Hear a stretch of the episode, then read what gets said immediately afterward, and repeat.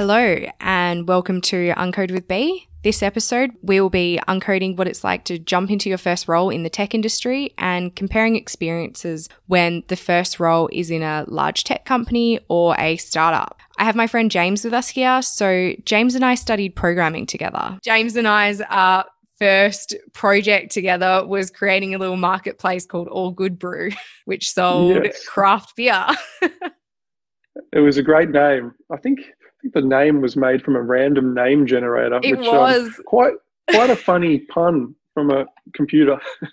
Yeah, exactly. And it came up and it was so fitting because we had a Kiwi teacher. James will be sharing his experiences leaving the bootcamp and going into a tech startup. And we'll be comparing this with my experience going into a large tech company. James, can you give us a little bit of an intro about yourself, what you were doing before you got into tech, and why you got into it. Yeah, well, thank you for the, the warm welcome. So, it's been a bit of an interesting journey. So, I've probably been working in the tech industry for about four years now or so, I'd say. And before that, I'd I was spending a bit of time working as a medical records clerk at a hospital. So cool. yeah, a bit of a different sort of, uh, I guess, uh, beginning for me before I jumped into the tech industry. But the tech industry was always something that I was I was interested in. And probably five six years ago, I started thinking a bit more long term about my career. And that's what led me to start investigating the, the tech industry and the tech world because I'd always been uh, obsessed with computers and phones and video games and all that kind of stuff. Uh, so it was something that really excited me. This, this is, it feels like a job interview. Don't, there is no pressure. Just I went through a job interview not long ago, and this feels kind of similar. So about four or five years ago is when I decided to, to jump across. Uh, what I began looking at was different things that I might be skilled at. Um, and one of the things, I guess, uh, as growing up, I was always the, the tech support guy in the house. So um, I'd fix all my, my parents' issues, my, my sister's issues with their computers. I used to do a lot of computer gaming, so I'd build my own computer PC at home, which was really cool when I was a teenager. So I thought those skills would probably be most transferable to like a tech support kind of role. Yeah. Um, and that's when I started uh, looking for sort of entry level roles in the tech industry. Uh, and that led me to probably like a level one help desk role because that was something approachable, something you didn't need like formal education for necessarily. And I began interviewing, I began looking around, and I was lucky enough to find a, a job at a, a law firm in the city as an in house tech support person, predominantly just supporting Windows computers. Uh, and the Microsoft Office suite.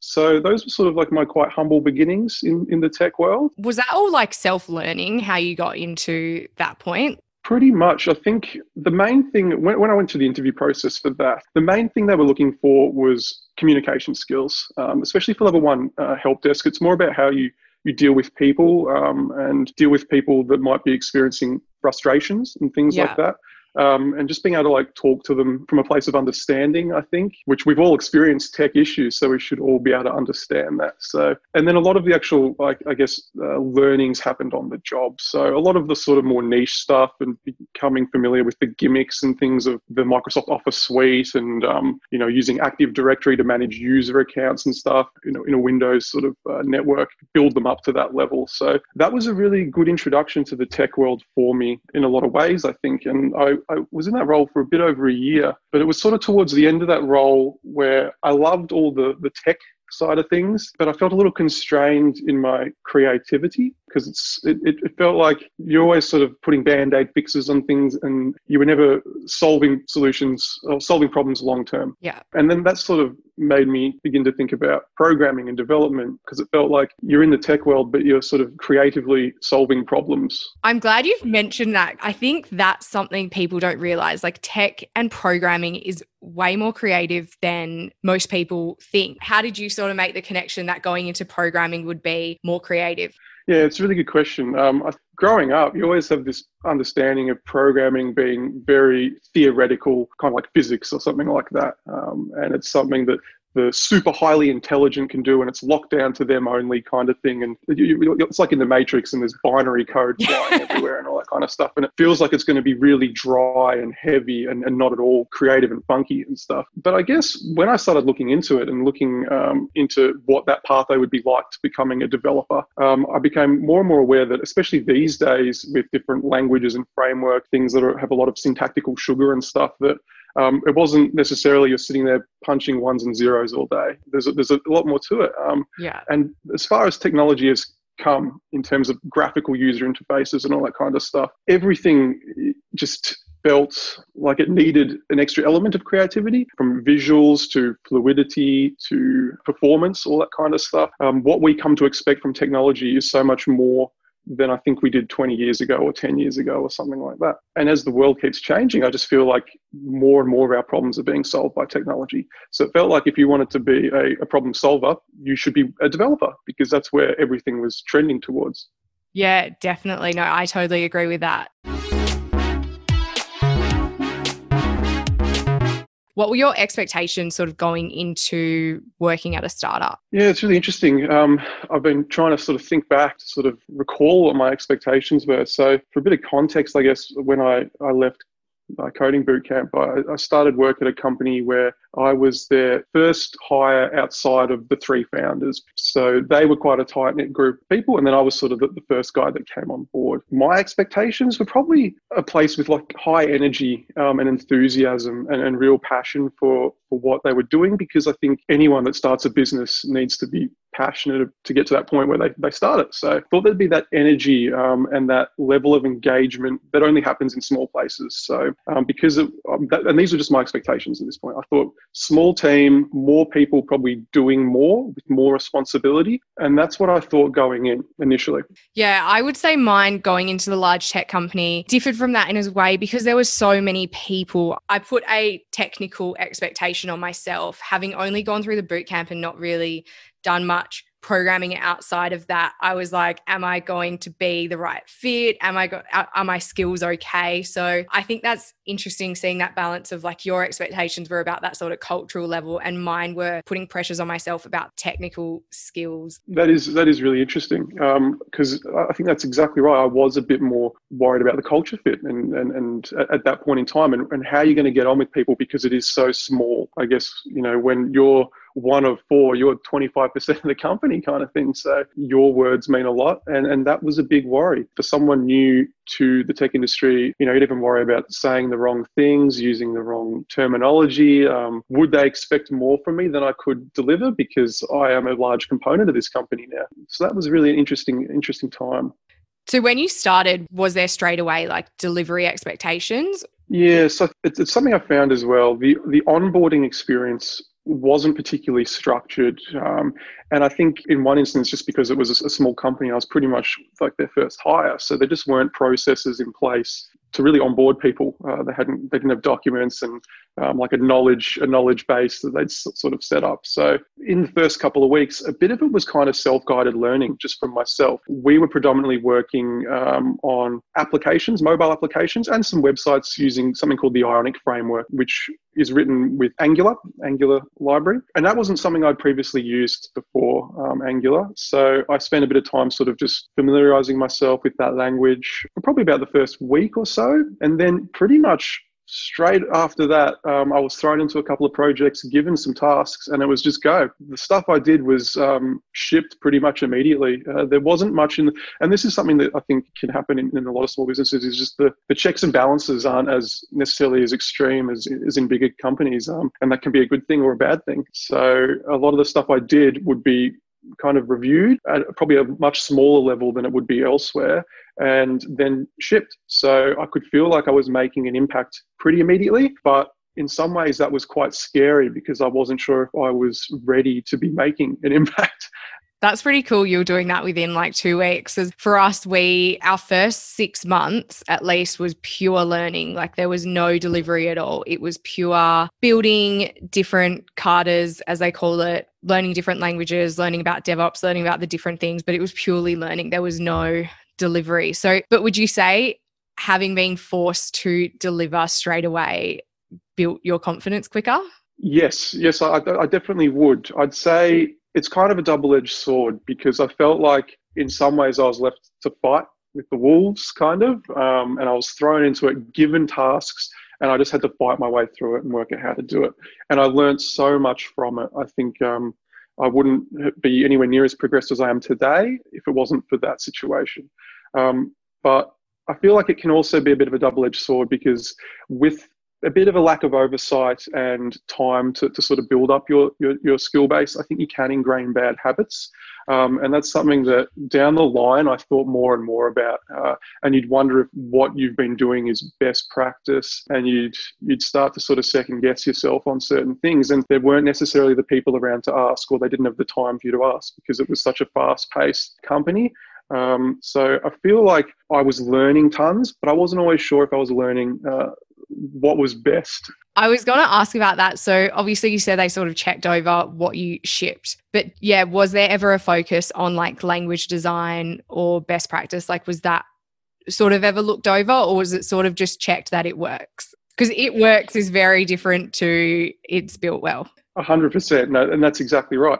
Um, definitely not initially. Initially, it was more just along the terms of it works, and uh, it wasn't so much an issue if there was any technical debt or it didn't sort of mold to, to best practice. If, if it worked, it was probably good enough to ship.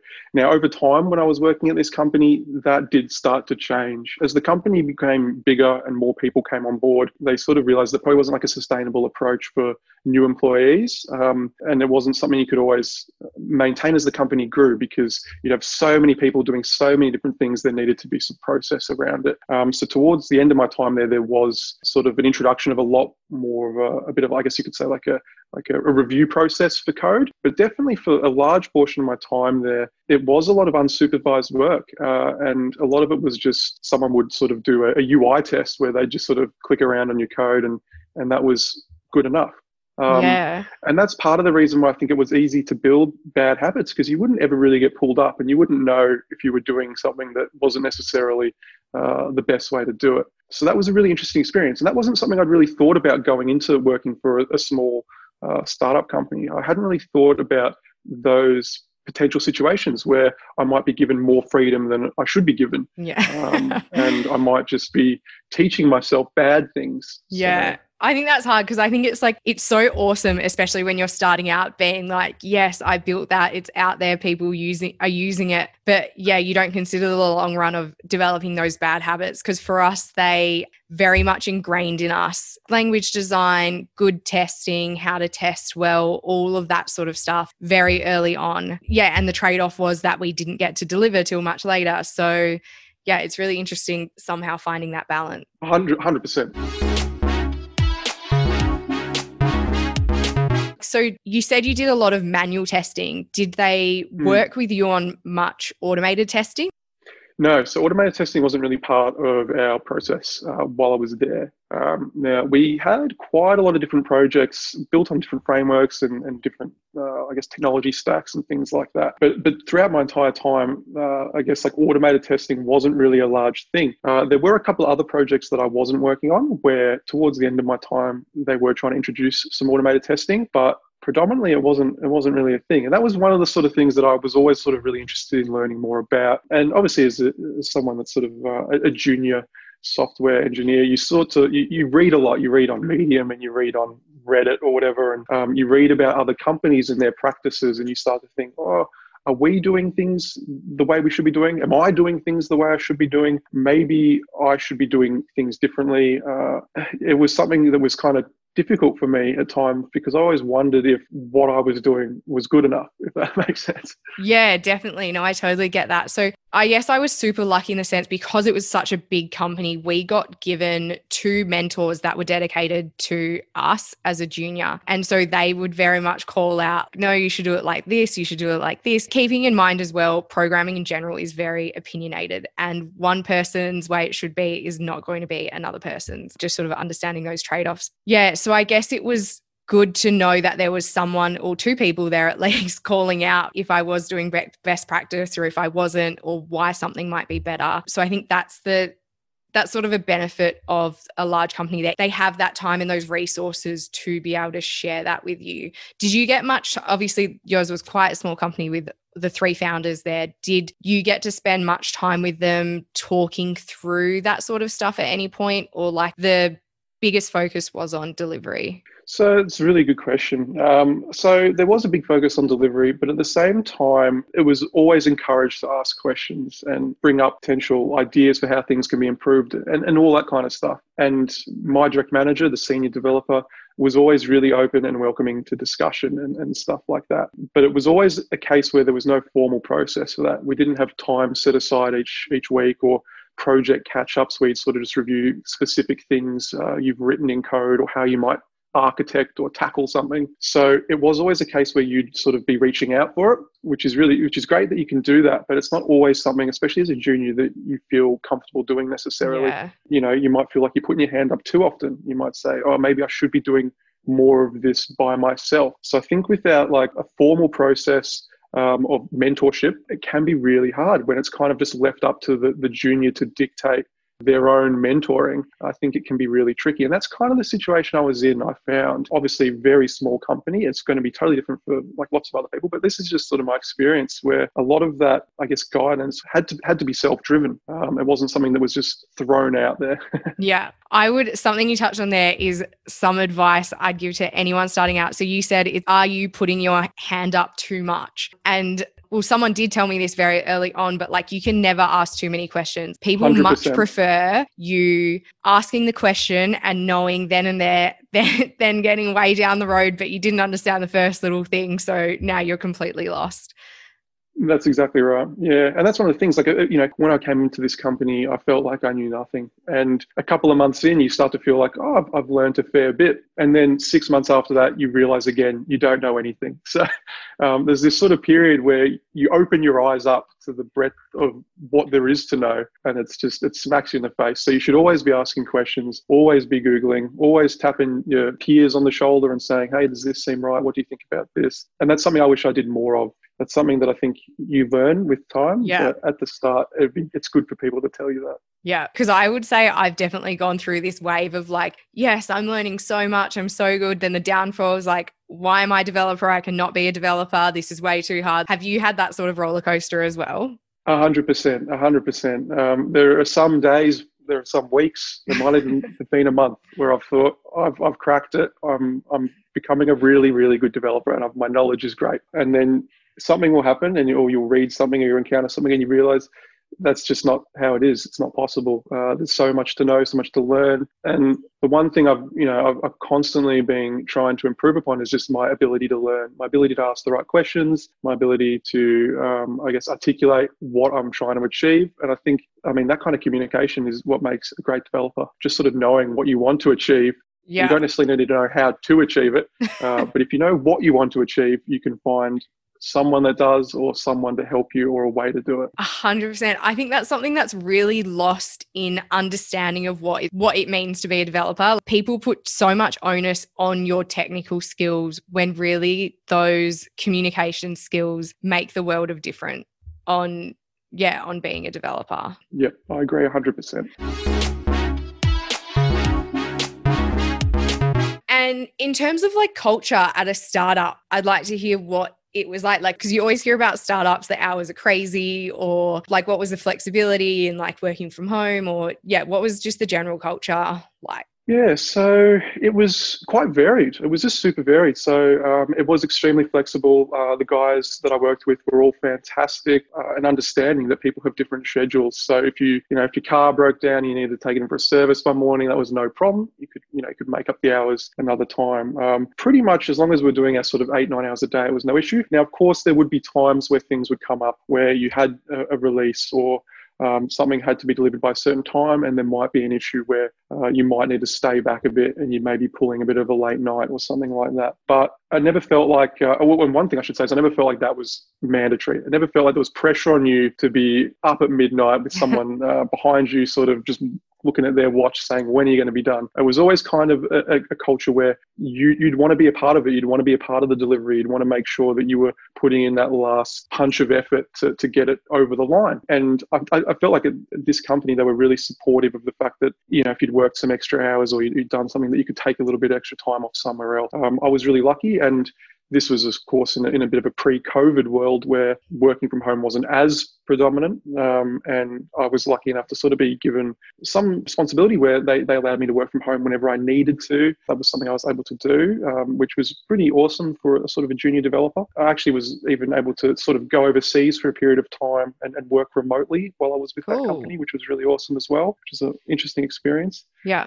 But yeah, I, I think from a, a, a culture standpoint, it was just a really cool place to be where you've got these young people that are super excited about what they're doing. Um, and that's kind of infectious when you're around it all day. You're not abstracted away from the company as a whole. You're right there. You know, you sort of feel like you are the company. And that was a really exciting energy to be around. That's really cool. I think that that sort of energy is missed in a large tech company because each team is working on one small function and they're all so different. But yeah, you don't have sort of that wider goal passion when being in that large tech company. So that's really cool. But I think in a general sense, the culture sounded pretty similar. And I think you hear that from most tech companies where it's like that very flexible lifestyle or if you need to work from home or whatever. So um, I think that's something that sort of flows in most tech companies. Definitely, and you think, uh, especially lucky these days. So yeah, um, I feel feel very very fortunate to be working in an industry where it is so flexible. Um, and I mean, at any you could be anywhere in the world, and as long as you got your computer with you, you can be doing your, your full day's work. Exactly, that's one like one huge pro about this um, this industry is that it is mm. so flexible in that sense. Yeah, and, and that's actually, I mean, I should have mentioned that earlier, but that is something that also was, you know, enticing to me initially about the tech industry that it can just, it's, it is so portable. Yeah, yeah. in, in, a sense, um, yeah, you don't have to worry about having your tool belt and, uh, you know, a, a, client right there in front of you. You can, you can work wherever you want. So exactly. What yeah. would you say are some other reasons why you love being in the tech industry? Oh, well, I just I find it really exciting. I just feel like because it's evolving so quickly, it is something that changes so rapidly. Part of my day can be reading the news and seeing what's on the horizon, what's coming up. Um, and I really like that progressive nature of the tech industry. Yeah. Um, it's something that I can, you know, think about the industry I work in five years from now and be super excited about it. And, you know, I think there are some industries where that's not the case, where things don't change that frequently. Exactly. The pace of change is awesome. I totally agree. And I think one thing that's so different being a developer to being in in other industries and other roles that I love is that you take onus of your career and you're constantly learning, constantly doing different things. You can you can work in different industries. Whereas I feel like when I worked in other other industries, you've sort of got to wait for that role to come and you're not really doing anything different or anything more exciting. You've just got a bit of a bigger paycheck. Whereas here you can like move around, you you own it yourself. A hundred percent. That's exactly right. And I mean, at least for me personally, there haven't been many other jobs that I've done where I then want to, you know, maybe on the weekend tackle a side project of my own where I'm using all the tools I use at work and building something for myself that I find interesting. And for me, at least, that's uh, that's that's a rare thing. Like it is something I'm very interested in and enjoy. So yeah, might as well be making a living out of it. exactly. And I think one thing that I've found is so cool is most other industries you say, oh, this person's been here for five years, they've got the most knowledge, you've got to do as they say. Whereas here, I've taught a senior that I work with about like he hadn't really worked with Kubernetes before and I had so I was teaching him about Kubernetes and I think that sort of like humbleness of everyone sort of knows every something different is really cool because majority of other industries if someone's been there longer and they're deemed a senior you're not really going to teach them something Exactly right. I can definitely relate to that. I think um, when I when I was working at a law firm, even though I was working as a tech support, I mean, just the very nature of law firms are so hierarchical. Where you've got like you start off as a junior lawyer, and then you've got like a, senior associate, a special counsel, partners, whatever. You really see that where um, seniority is something that is kind of a bit feared. Yeah. Whereas I feel like in the tech industry and the development world, it's, it's very different. It's uh, it feels like everyone knows they don't know everything, right? Yeah. So knowledge sharing is so massive to the success of a company that everyone embraces it and you yeah. feel really good about being able to share things. Definitely. That's really cool. I think you've touched on so many things that I completely agree with. So even though we've had two different paths, I think you end up with the same understanding that like learning is key, good culture, being passionate. At the end of the day, you still gain all that, which is really cool. A hundred percent, yeah. And the one of the things I've just I've been pondering over the last couple of years is just the constant need for self reflection, you know, and um, just just checking in with yourself, you know, once a week, once a month, and just saying like, um, is this the path I want to be on? Am I, you know, learning at the rate I want to learn? And and that's something I've been doing. And I, does that answer change um, week to week? it does. It does change yeah. very frequently. Sometimes I do things better than others, um, but I think if I ask myself, at least I've got kind of like a check in place. Yeah. Have you managed to sort of touch on a bit of like DevOps, um, back end, front end, security? Like, have you sort of touched on all those areas? Yeah, I mean, when I was working um, at the at the startup, it was one of those things where I was hired. I think my title was junior front end developer. I think. Okay. Um, but that was really not at all what the role was. I feel like that might have just been like some sort of pay award, yeah. something.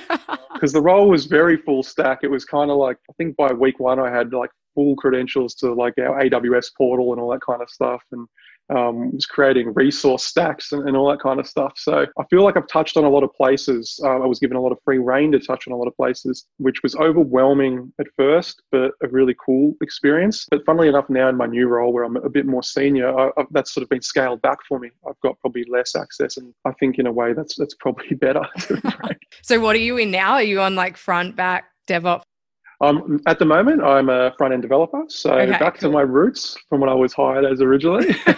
and I, I, feel good. Like I feel good to sort of be focusing on something and just trying to sort of, I guess, find some mastery in my craft yeah, over yeah. time. I was always very certain. I don't know if you remember me saying back when we were studying, I used to be very certain that I wanted to be a back end developer. I really enjoyed yeah. those problems. Um, and so I managed to, I did some time in a DevOps team, which I really enjoyed as well. And then I stayed put in a back end team and I was loving it. And then recently I got transferred to a full stack team and I wasn't sure if I'd really like because it did have a heavier focus on front end. And I was like, oh, I don't know. And now I'm really enjoying the front end and seeing that there is just as many cool problems to solve in the front end as there are in the back end.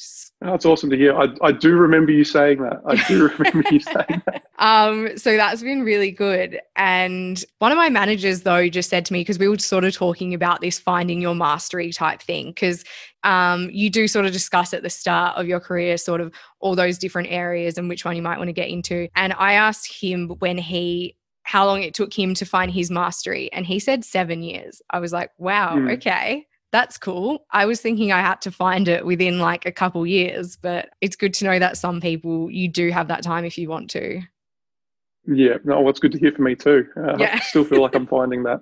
But isn't that great? Isn't that great that um, the industry uh, allows that? That you can, you know, you have that time where you explore different things, and it's always changing. And uh, you can build up what would be your mastery. Definitely. No, I think I, I just like what you said before about how we've gone on sort of quite different paths, but had a lot of the same realizations. I thought was a really a really interesting point because I haven't really spoken to too many people uh, about this kind of thing, uh, and it's really interesting because you always wonder like, is my experience unique? Are other people that sort of started at the same time as me? Like, where are we?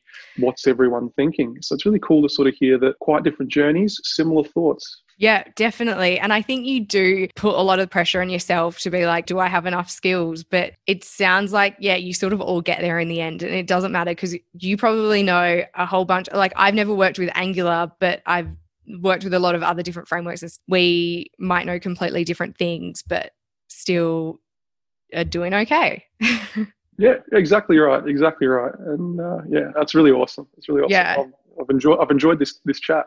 Good, me too. I was because I think it was something at the start I always wanted to know as well. What is it like to be at a startup or a large company? Like, does it impact your roadmap that much? And so I was really looking forward to this conversation as well. Yeah, yeah, exactly. But yeah, thank you so much for your time, James. This has been really, really interesting. Thank you for having me. I've really enjoyed it. And um, yeah, all the best for your journey going forwards. Thanks, and same to you. And thanks everyone for tuning in to Uncode with B, and I will catch you next time.